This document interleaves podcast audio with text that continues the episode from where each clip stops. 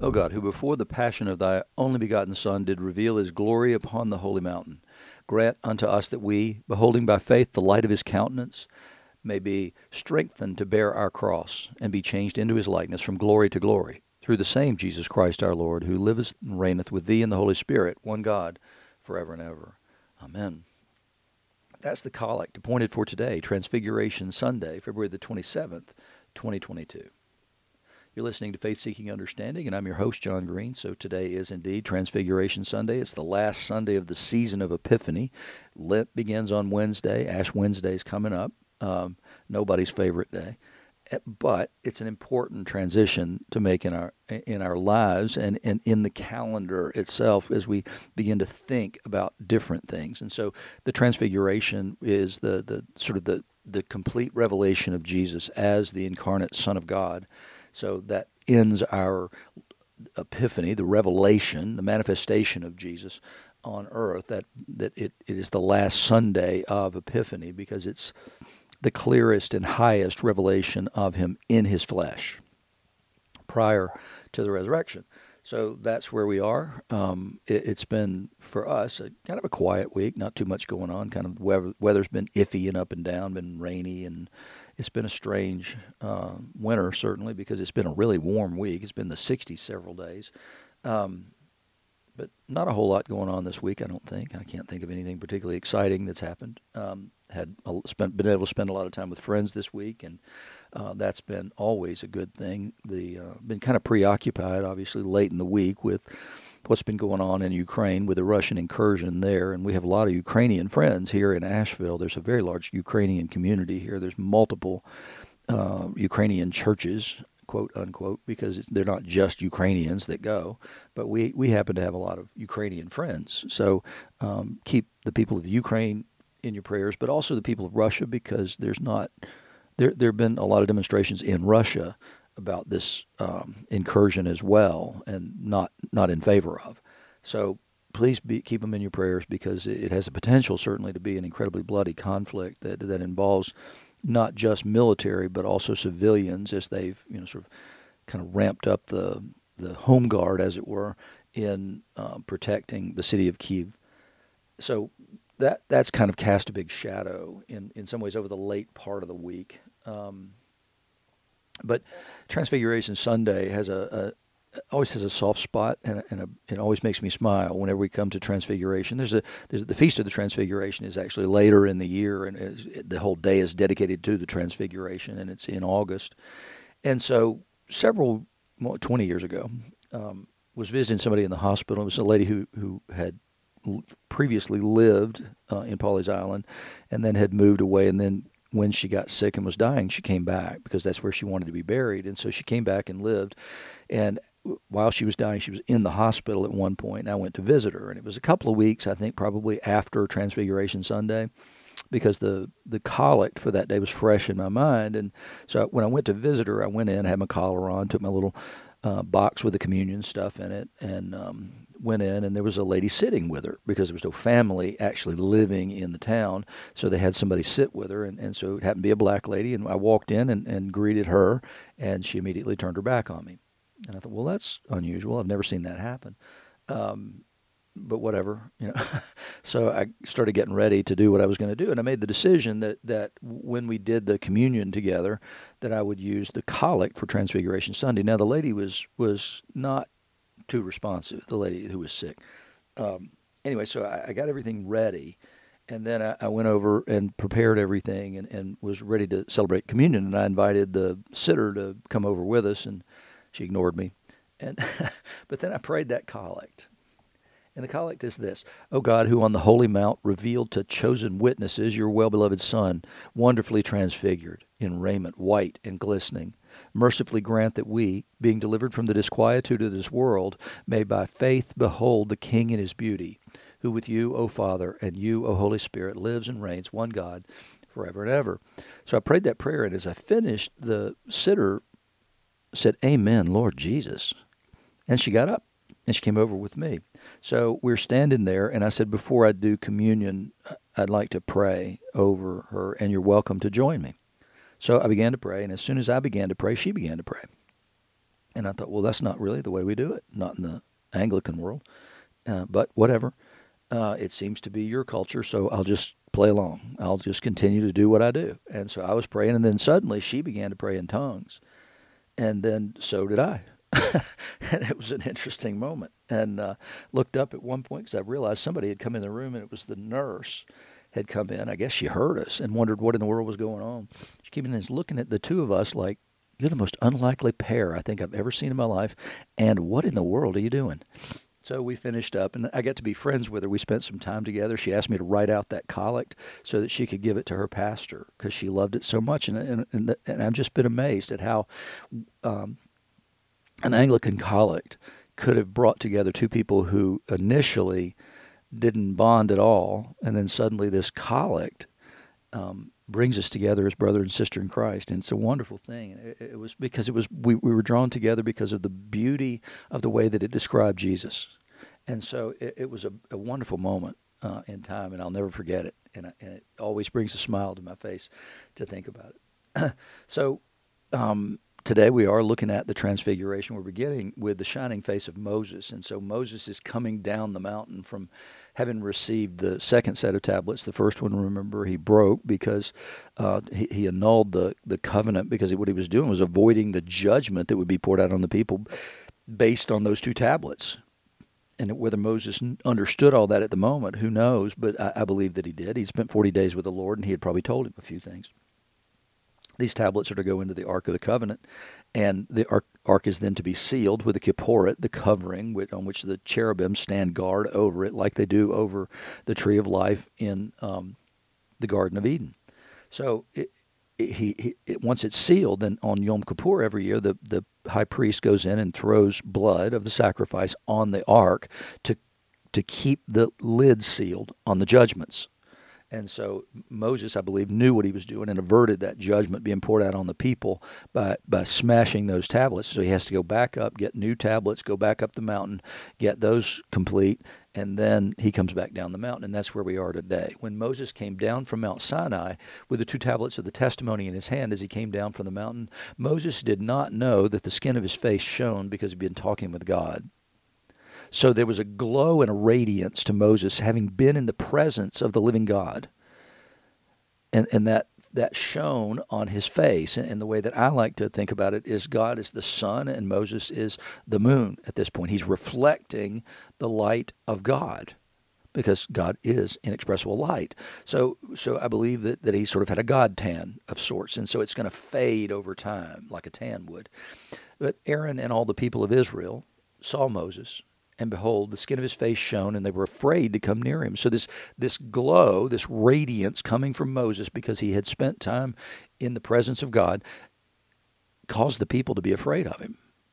And that reminds me of initially one of one of the things that you'll read in in uh, Midrash is that the the the thing about uh, in Genesis 3 about they were naked and unashamed, and then after sin, they were naked and ashamed. So the way that the um, Jewish sages taught that, and, and the way that it's taught even today, is, is that they were covered in garments of light. So it's the Shekinah glory of God. And because they had this covering of light, they were not aware that they were even naked. But sin comes in, and then that glory, those garments are removed, and God makes them garments of skin after that.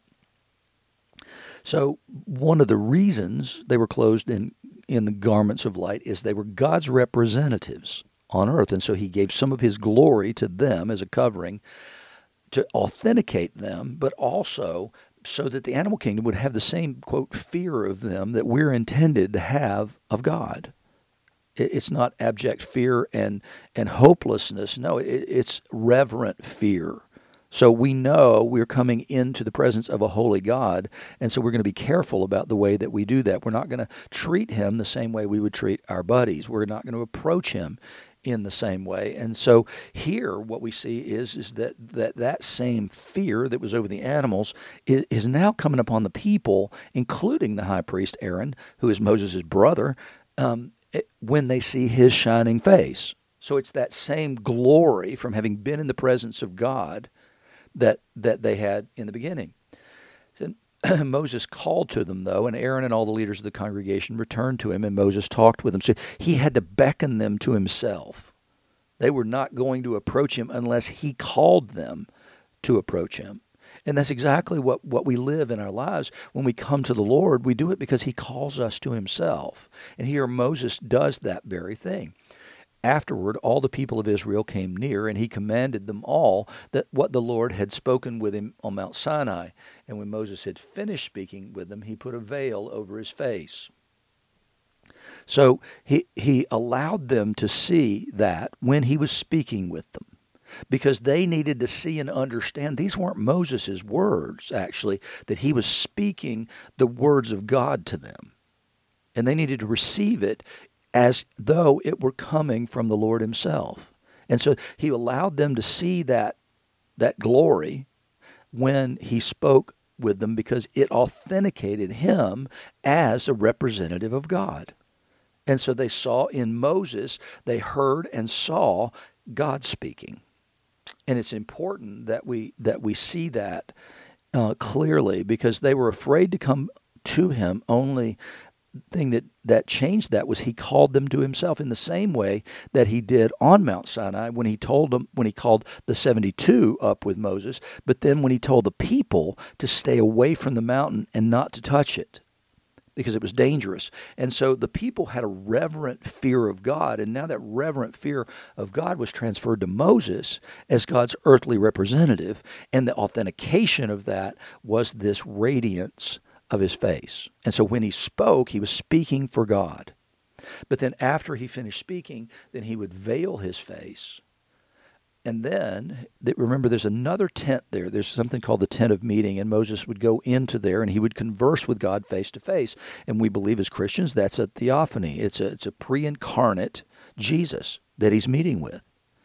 And so, whenever he went in before the Lord to speak with him, he removed the veil until he came out when he came out and told the people of Israel what he was commanded, the people of Israel would see the face of Moses, that the skin of his face was shining. And Moses would put the veil over his face again until he went in to speak with him. So there's a distinction in when Moses speaks to the people after speaking with God versus Moses just speaking to the people. And so he veils his face in other times in order that that they not see the fading of that glory. And so you can just imagine that, that Moses regularly went to the tent of meeting, but only when God beckoned him to come into his presence.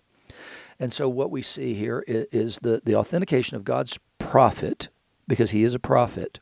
Uh, and he, he, in fact, tells the people that a prophet like him will arise in the latter days, and that they are to listen to him in the same way that they listened to Moses.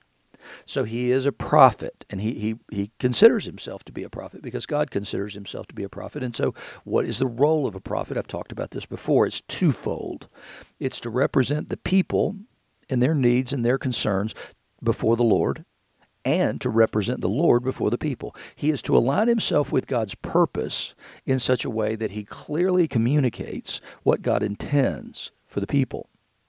And and yet he is completely aligned with the people because he's one of them. And he's never intended to lose that uh, connection with the people. He's never to be the accuser of the people before god. It's actually the role of the satan.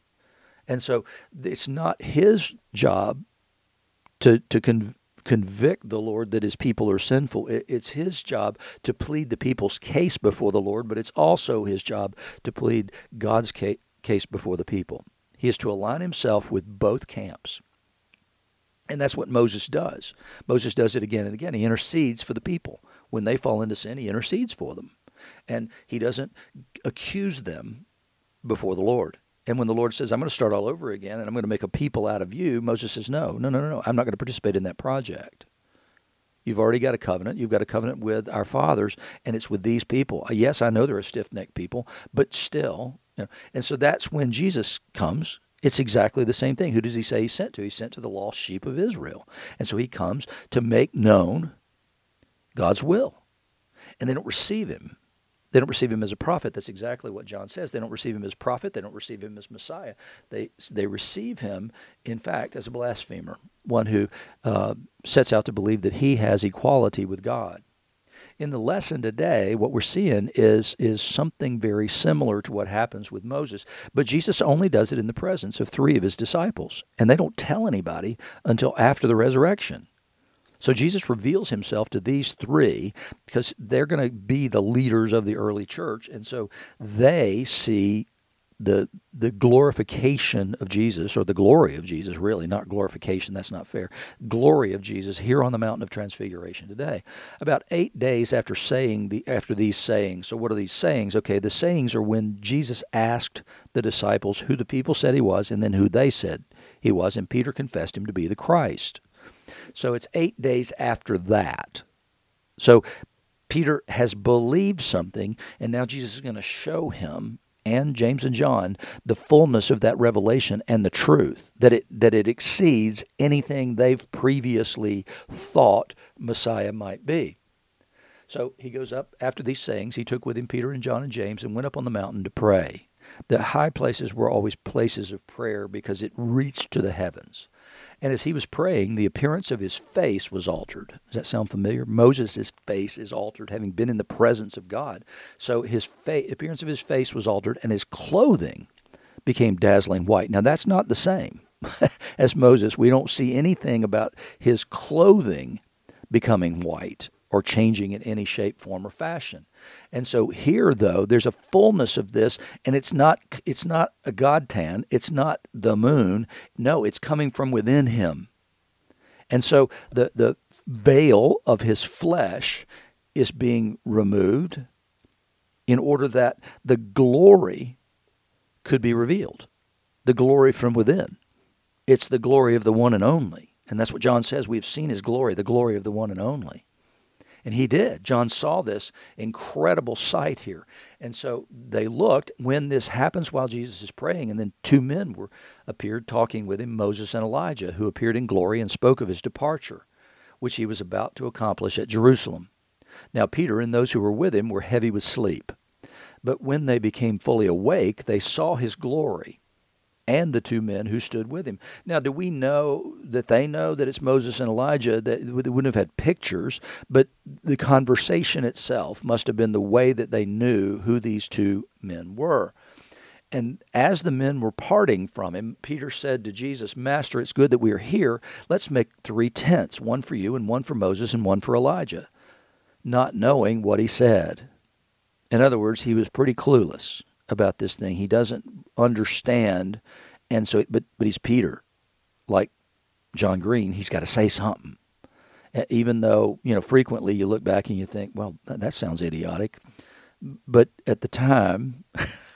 he just needed to say something, and, and you can imagine that he would if he if, if you knew that Moses and Elijah were here you'd want to preserve that moment, right? You'd want this moment to last a little longer. And it's basic hospitality to make places for them, for these tents for them. So the, then, however, a cloud came and overshadowed them. Does that sound like Sinai at some level to you? And they were afraid as they entered the cloud. And a voice came out of the cloud saying, This is my son, my chosen one. Listen to him. So, what's happened here? The other two have vanished and when the voice had spoken, Jesus was found alone, and they kept silent, and no one in those and until no one in those days anything of what they had seen, because they were frightened and they didn't understand the meaning of it. And so this voice comes from the cloud, within the cloud, and tells them, "This is my beloved Son, my chosen one. Listen to him."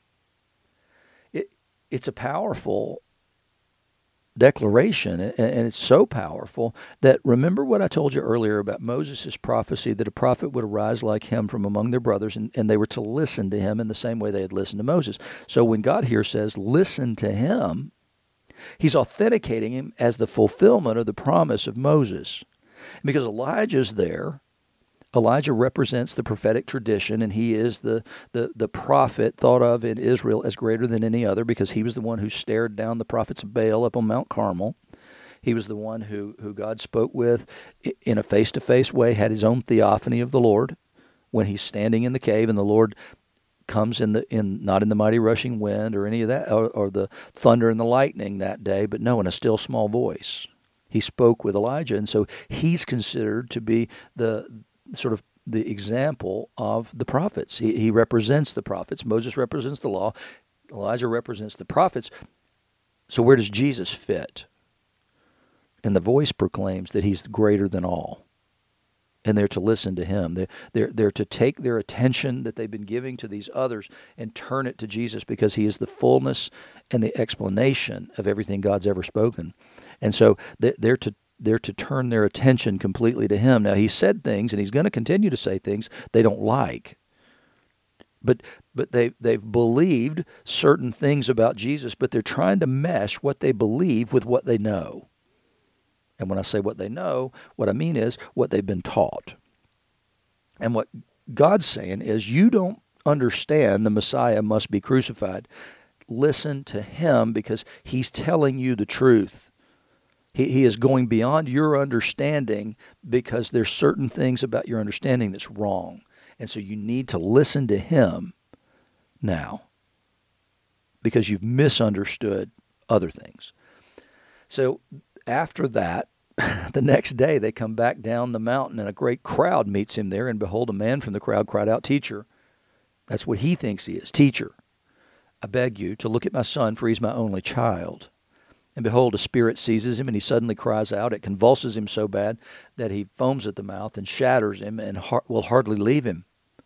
And, you know, since because of Will's uh, head injury, he's also had um, some seizures in the past. It's been a, quite a while now since he's had one, but he, but he had seizures, and, and I, this is what it looks like. It looks exactly like what this man's saying. And he says, And I begged your disciples to cast it out, this spirit, eh, but they couldn't. And Jesus answered, O faithless and twisted generation, how long am I to be with you and bear with you? Bring your son here. While he was coming, the demon threw him to the ground and convulsed him. But Jesus rebuked the unclean spirit and healed the boy and gave him back to his father, and all were astonished at the majesty of God. So the, the disciples, the three of them, had seen this revelation of Jesus on the mountain, the clear demonstration of who he is, his glory coming from within him, the veil of his flesh removed, and the glory shining forth from him, then now he comes down and he's confronted with this situation that needs to be dealt with, and the situation is one that, that, that the disciples haven't been able to rectify. And so Jesus' intention is to transfer his ministry to them through the power of the Holy Spirit. But they still lack something here. And that's why he says that about the faithless and twisted generation. He wants to be back with the Father, but, but that can't be done until the disciples, at least, believe and receive the Holy Spirit and, and understand the power by which he does these things. So the it's an odd revelation. It's not one that we would probably choose. It's not one that we would necessarily understand very well if we had been given this same revelation that happens on the mountain of transfiguration. But for a Jew, it would have had a, an incredible, powerful um, image. And the reason is is that that the the description in the Torah, and, and there are multiple descriptions of this in Torah that that show and talk about the garments of the high priest. And those garments are, are typically referred to as the golden garments within Judaism. They're made with precious fabrics, colored with precious dyes, sparkling with gold thread and golden ornaments, glittering with precious stones. I mean, it, they're elaborate uh, garments. But, but there's one exception to that. And that exception is made on Yom Kippur.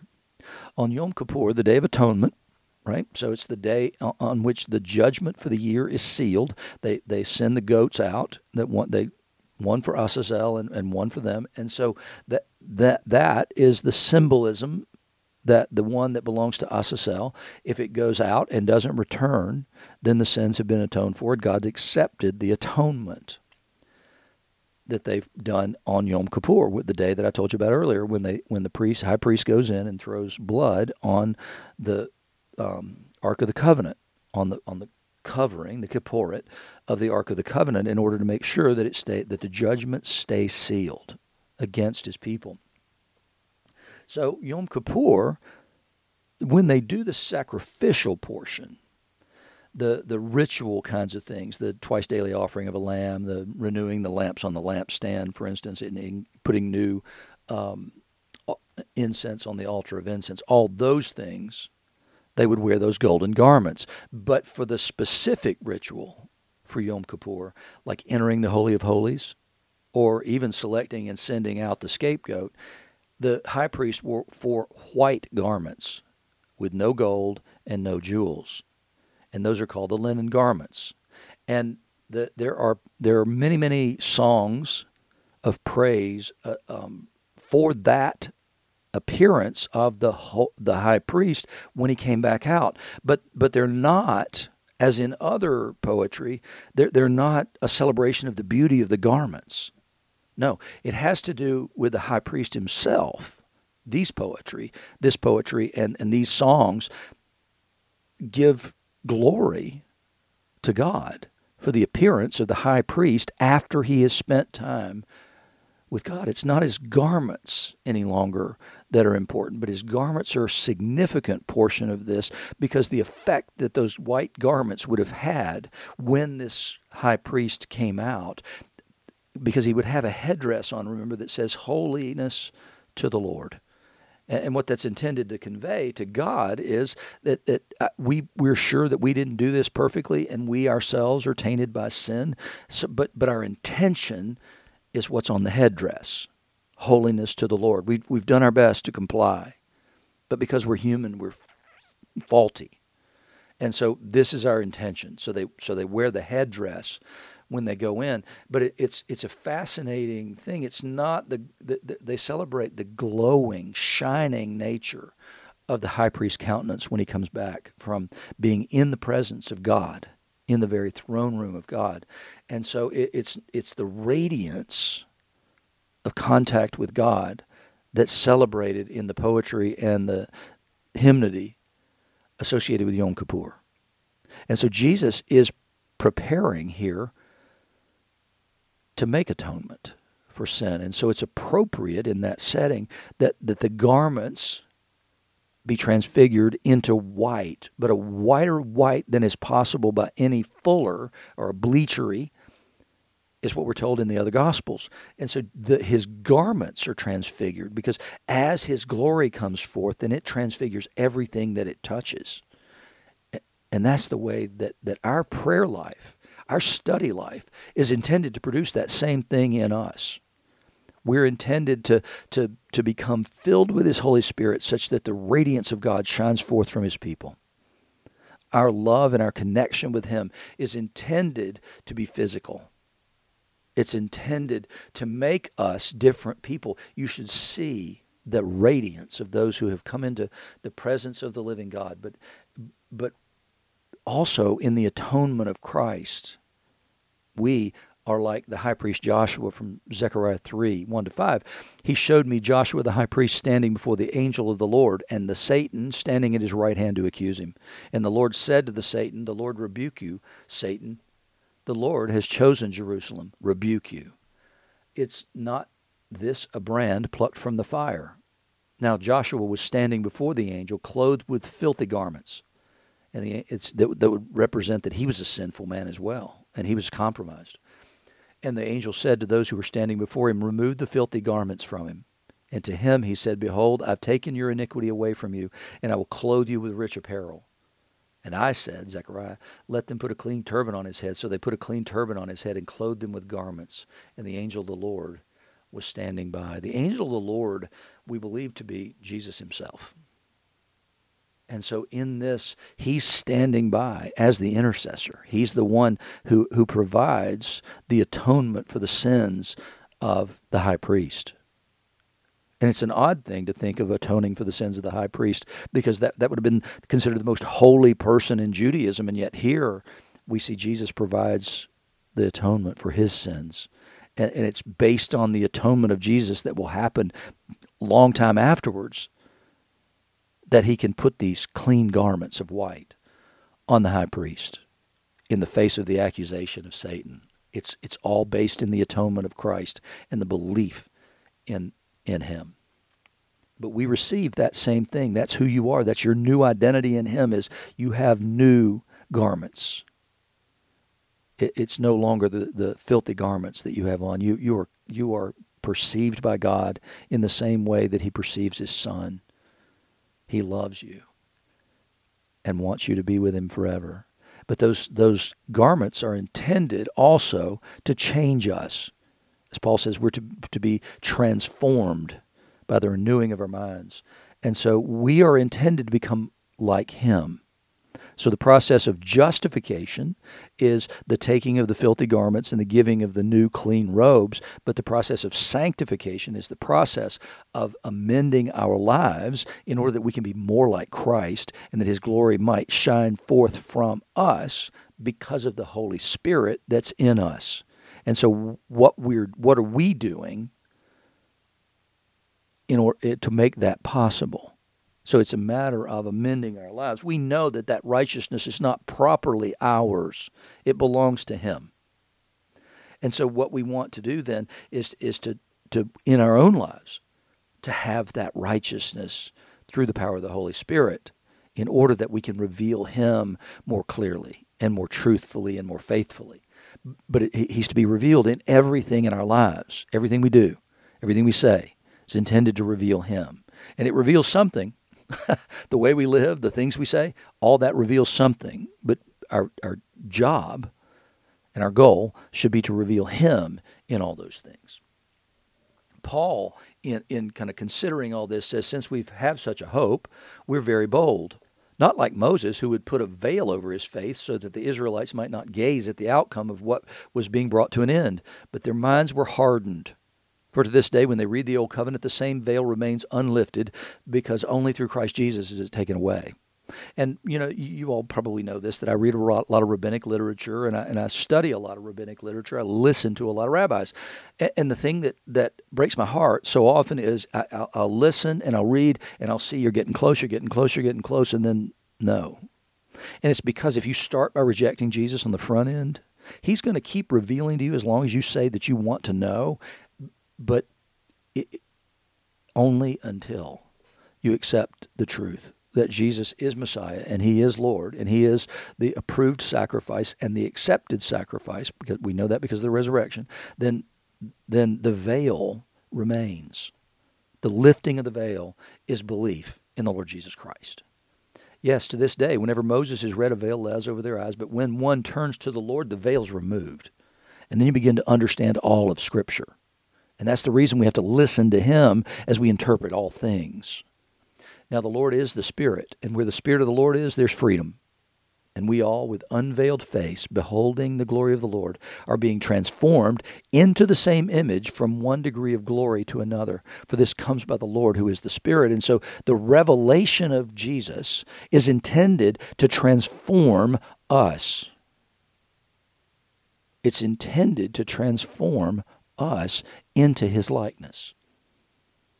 And so, spending time with him is the most important thing we can do because that's where we're transformed is in the time we spend with him in our prayer closet and in study it, it, that's where change real change takes place as we begin to fill ourselves with his word and his and feast on his presence he says, Therefore, having this ministry, the ministry of the proclamation of the gospel, by the mercy of God, we do not lose heart. Because it's not me. I have the ministry by the mercy of God. I don't lose heart, Paul says, because of persecution. I don't, I don't lose heart because people reject my gospel. Because it's by the mercy of God that I have this ministry at all.